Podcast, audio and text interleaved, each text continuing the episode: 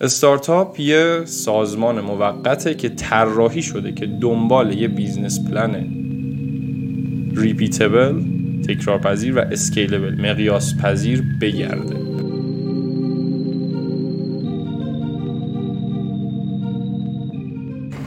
سلام من امیر خلج زادم و تو اولین اپیزود از پادکست حرفه می‌خوام راجع به این صحبت کنم که استارتاپ چیه. آقا برو بریم. خب پادکست حرفه پادکستیه که من در مورد مسائلی که تو مسیر شغلی و حرفه این برام جالب بوده و یاد می‌گیرم میام توضیح میدم.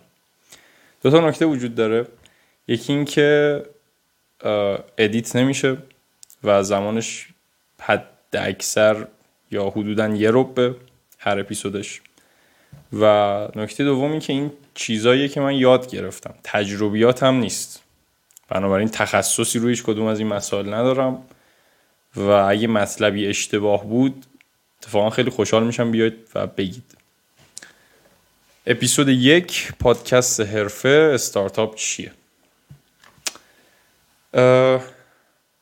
خب مطالبی که راجع به استارتاپ وجود داشت برای خودم خیلی گنگ بود. تعریف واحدی راجبش وجود نداشت. پس بیایم شروع کنیم و استارتاپ رو تعریف کنیم. اول باید بدونیم که استارتاپ توی وادی business زدن شرکت داشتن و اون وادیه. پس اگه کامل ذهنمون پرت شده بود برگردونیمش اینجا. استارتاپ یه لباس نیست استارتاپ یه رویداد یه جنس نیست و استارتاپ یه مدل از شرکت.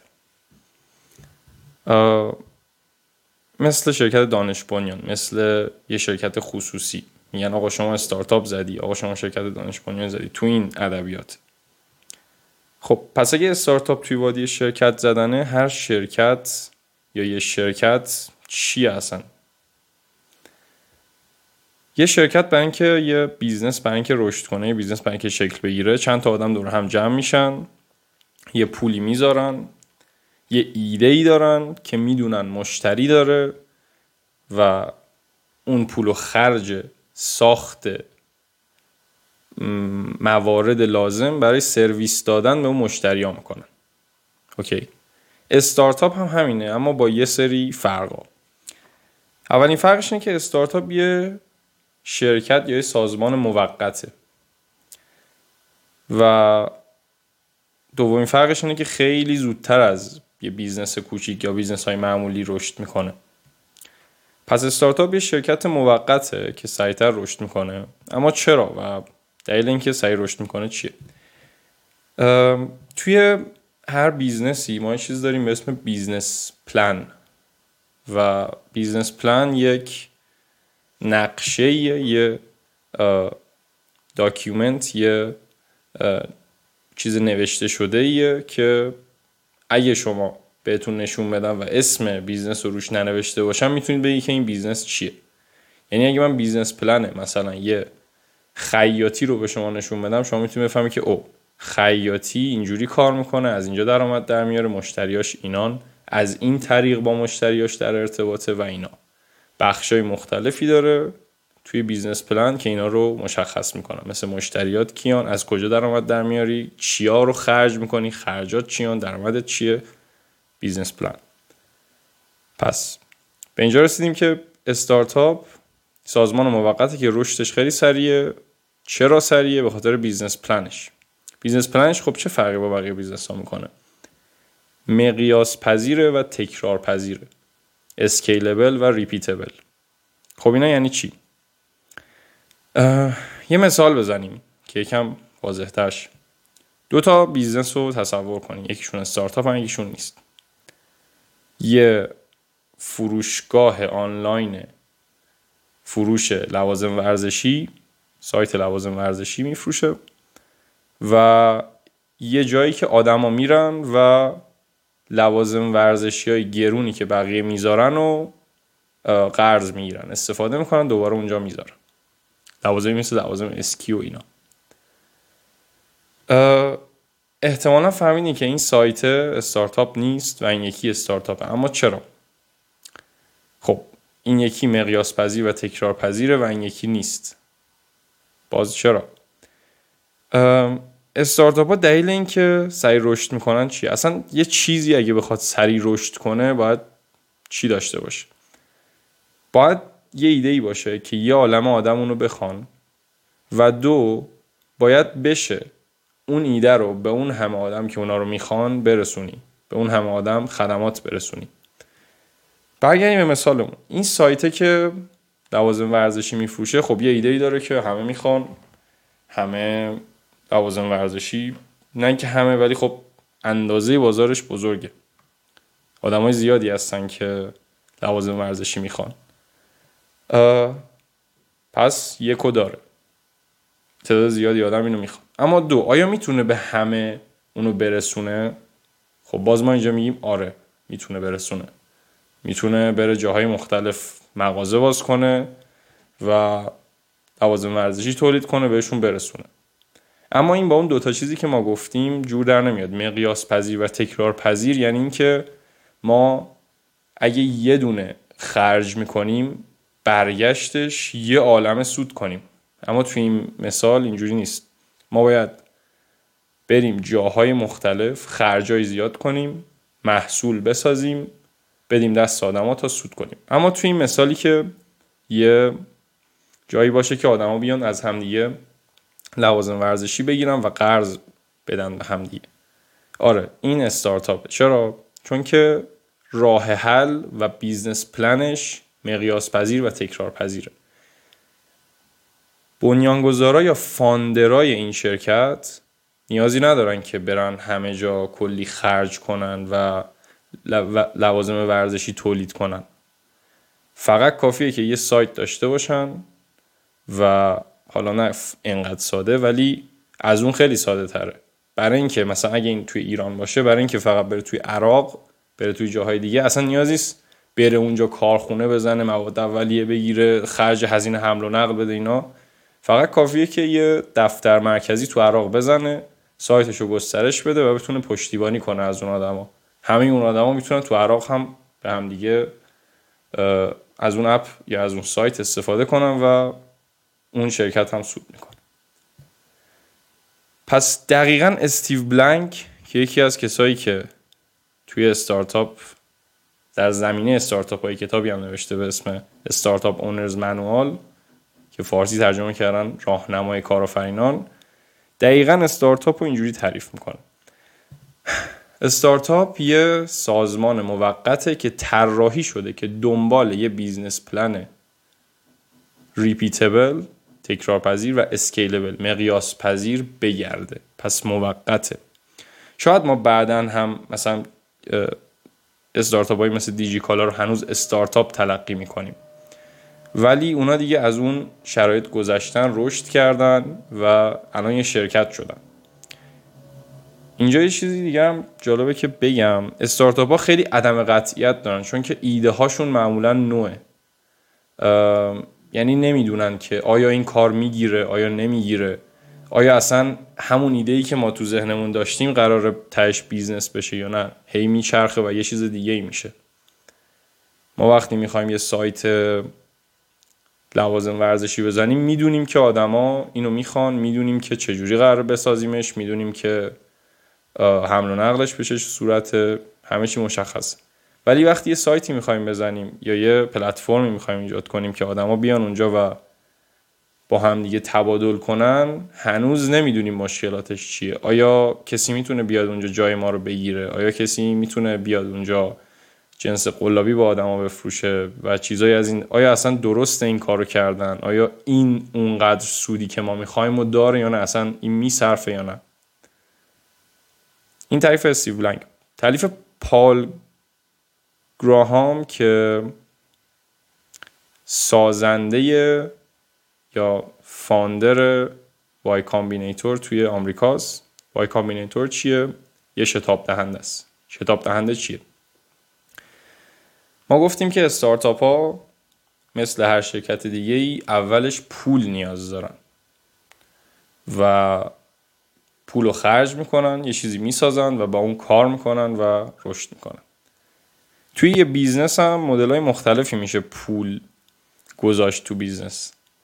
افراد می‌تونن خودشون پولای خودشون رو جمع کنن بذارن کسایی که شریکن با هم می‌تونن برن به یکی بگن بیا business ما سرمایه گذاری کن که خیلی مرسوم نیست تو business ها ولی تو استارتاپ ها اتفاقا این خیلی مرسومه. کسایی که یه ایده ای دارن یا یه مشکلی رو حس کردن که می‌تونن یه راه حل نوآورانه یا یه راه حلی بهش بدن که سودآور هم باشه که معمولا بعدا میشن بنیانگذاران استارتاپ founder ا. فاندرا به پول نیاز دارن. می‌تونن اولش پول خودشون رو بذارن توش توی استارتاپ. ولی کم کم که جلوتر میرن چون استارتاپ سریع رشد می‌کنه اگه یه نفر با پول بیشتر یا دانش بیشتر بیاد ایده اونا رو استفاده کنه می‌تونه سریع جلوشون وایسه و برنده قضیه بشه. بنابراین استارتاپ ها خیلی سرمایه های زیادی ممکنه اولش بگیرن و اون سرمایه رو استفاده کنن که خیلی سریعتر فرایند ایده تا عمل رو طی کنن. یک شرکت هایی هستن که این کار رو برای استارتاپ ها راحت می‌کنن. و اگه اولین بارمونه یا اولین بارتونه که دارین استارتاپ می‌زنین خیلی بهتره که به این شرکت ها برین. شرکت هایی که بهشون میگن شتاب دهنده اکسلراتور که توی ایران مثلا آواتک یه شتاب دهنده است و قبلا هم سراوا بود.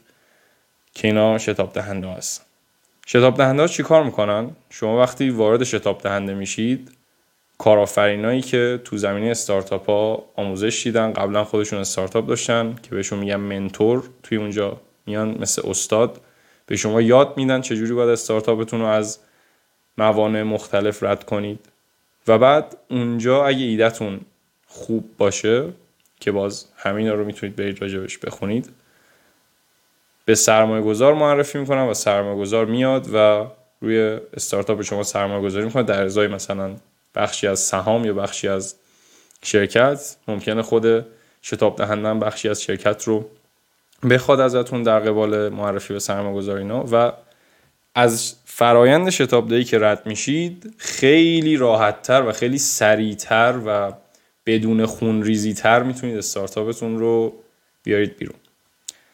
پال گراهام که founder Y Combinator ه یکی از founder های Y Combinator ه میگه که استارتاپ مساوی رشده و تمام کاری که ما تو استارتاپ داریم می‌کنیم رشد و دوباره همون قضیه رو میگه که چجوری چیزی رشد پیدا می‌کنه؟ یه عالم آدم بخوانش و ما بتونیم به اون یه عالم آدم سرویس بدیم. اما چی میشه که founder ای یه استارتاپ برنده میشن و بقیه مردم عادی نمی‌تونن founder های استارتاپ معمولا یه سری ویژگی دارن یکی که یه مشکل رو می‌بینن و دو اینکه تخصص یا مهارتش رو در خودشون می‌بینن که اون مشکل رو حل کنن. اول از همه می‌بینن و بعد این جرأت رو دارن که برن اون رو حلش کنن. اینا رو که می‌خونم این سوال برام پیش اومد که آقا چرا همین استارتاپ ها آنلاینن؟ یعنی ما نمی‌تونیم چیزی داشته باشیم که انقدر خوب باشه سریع رشد کنه تو فضای آفلاین. رسیدم به گذشته استارتاپ ها تاریخ استارتاپ ها و چی شد که استارتاپ شکل گرفت؟ گذشته استارتاپ ها برمیگرده به دهه هفتاد تو آمریکا.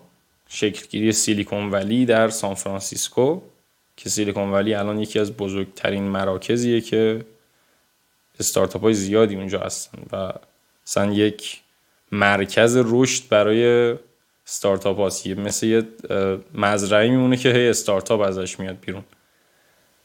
و یکی از بزرگترین جاست. دهه هفتاد شکلگیری سیلیکون ولی و بعد دهه 90 پس سیلیکون ولی شکلگیری کامپیوترها یواش یواش دهه 90 هواب دات کام گسترش اینترنت دسترسی بیشتر بقیه مردم به اینترنت و فراهم شدن یه چیزی که قبلا فراهم نبود. مهیا نبود. چی بود؟ یه ایده خیلی ها داشتن که می‌تونست کلی مشکلات رو حل کنه. اما نمی‌تونستن دسترسی پیدا کنن به یه عالم آدم. رشد انقدر سریع نبود. من اگه می‌خواستم به کسایی که توی حتی تو شهر خودم و شهر بغلی هستن سرویس بدم خیلی سخت بود. اینترنت خیلی به اینا کمک و یه موضوع دیگه هم هست. تکنولوژی باعث شد که یه سری مشکلات که قبلا راه حلی براشون نبوده راه حل پیدا بشه. و اون راه حل پیدا شدن اونایی که زودتر فهمیدن و زودتر روش کار کردن استارتاپ رو شکل دادن و رشد کردن. و همزمان استارتاپ ها با استفاده از تکنولوژی باعث شدن که تکنولوژی رشد کنه. پس استارتاپ و تکنولوژی خیلی با هم گره خوردن با اینکه کم کم استارتاپ ها توی زمینه های دیگه هم دارن رشد می‌کنن اما استارتاپ و تکنولوژی خیلی با هم گره خوردن و تکنولوژی هم یه مفهوم خیلی جامع و بزرگیه. پس این تقریبا منو قانع کرد که آقا اصلا ماهیت استارتاپ های چیز خیلی آنلاینه. دلیلی نداره که استارتاپ آنلاین نباشه. خیلی کوتاه بگم که آقا من چجوری می‌تونیم استارتاپ بذاریم؟ من ایده دارم. خیلی جدیدن دیدیم که میگن که آقا من می‌خوام استارتاپ بزنم و بهتر کنم و دیجیکالای بعدی منم و اینا. اوکی ببینیم چجوری میشه استارتاپ زد. چند تا مرحله داره. حالا مدل های مختلفی هست. اما مرحله که من بهش رسیدم سه تا دسته اصلی شکلگیری شکلگیری اعتبار سنجی و رشد. و توی مرحله شکلگیری ایده پردازی ایجاد مفهوم اولیه و ایجاد تعهد رو داریم توی اعتبار سنجی اعتبار سنجی رو داریم و توی رشد مقیاس پذیری و راه اندازی شرکت. سریع بگم یعنی چی؟ ما یه ایده میاد تو ذهنمون. تشخیص میدیم که احتمالا ایده خوبیه مارکت خوبی داره میشه روش وقت گذاشت. میریم و میگردیم ببینیم این ایده در قالب یک شرکت در قالب یک مفهوم چطوری می‌تونه شکل بگیره. اپ قرار باشه سایت قرار باشه پلتفرم قرار باشه. بعد از اینکه مفهوم شکل گرفت اگه مفهوم OK بود ایجاد تعهد می‌کنیم. founder ا کسایی که تو تیممون هستیم میگیم که آقا ما می‌خوایم دیگه رو این وقت بذاریم و حالا یه سری کاغذبازی هم اینجا انجام میشه. بعد اعتبار سنجی validation آیا این ایده ی من انقدر خوب هست یا نه؟ چجوری؟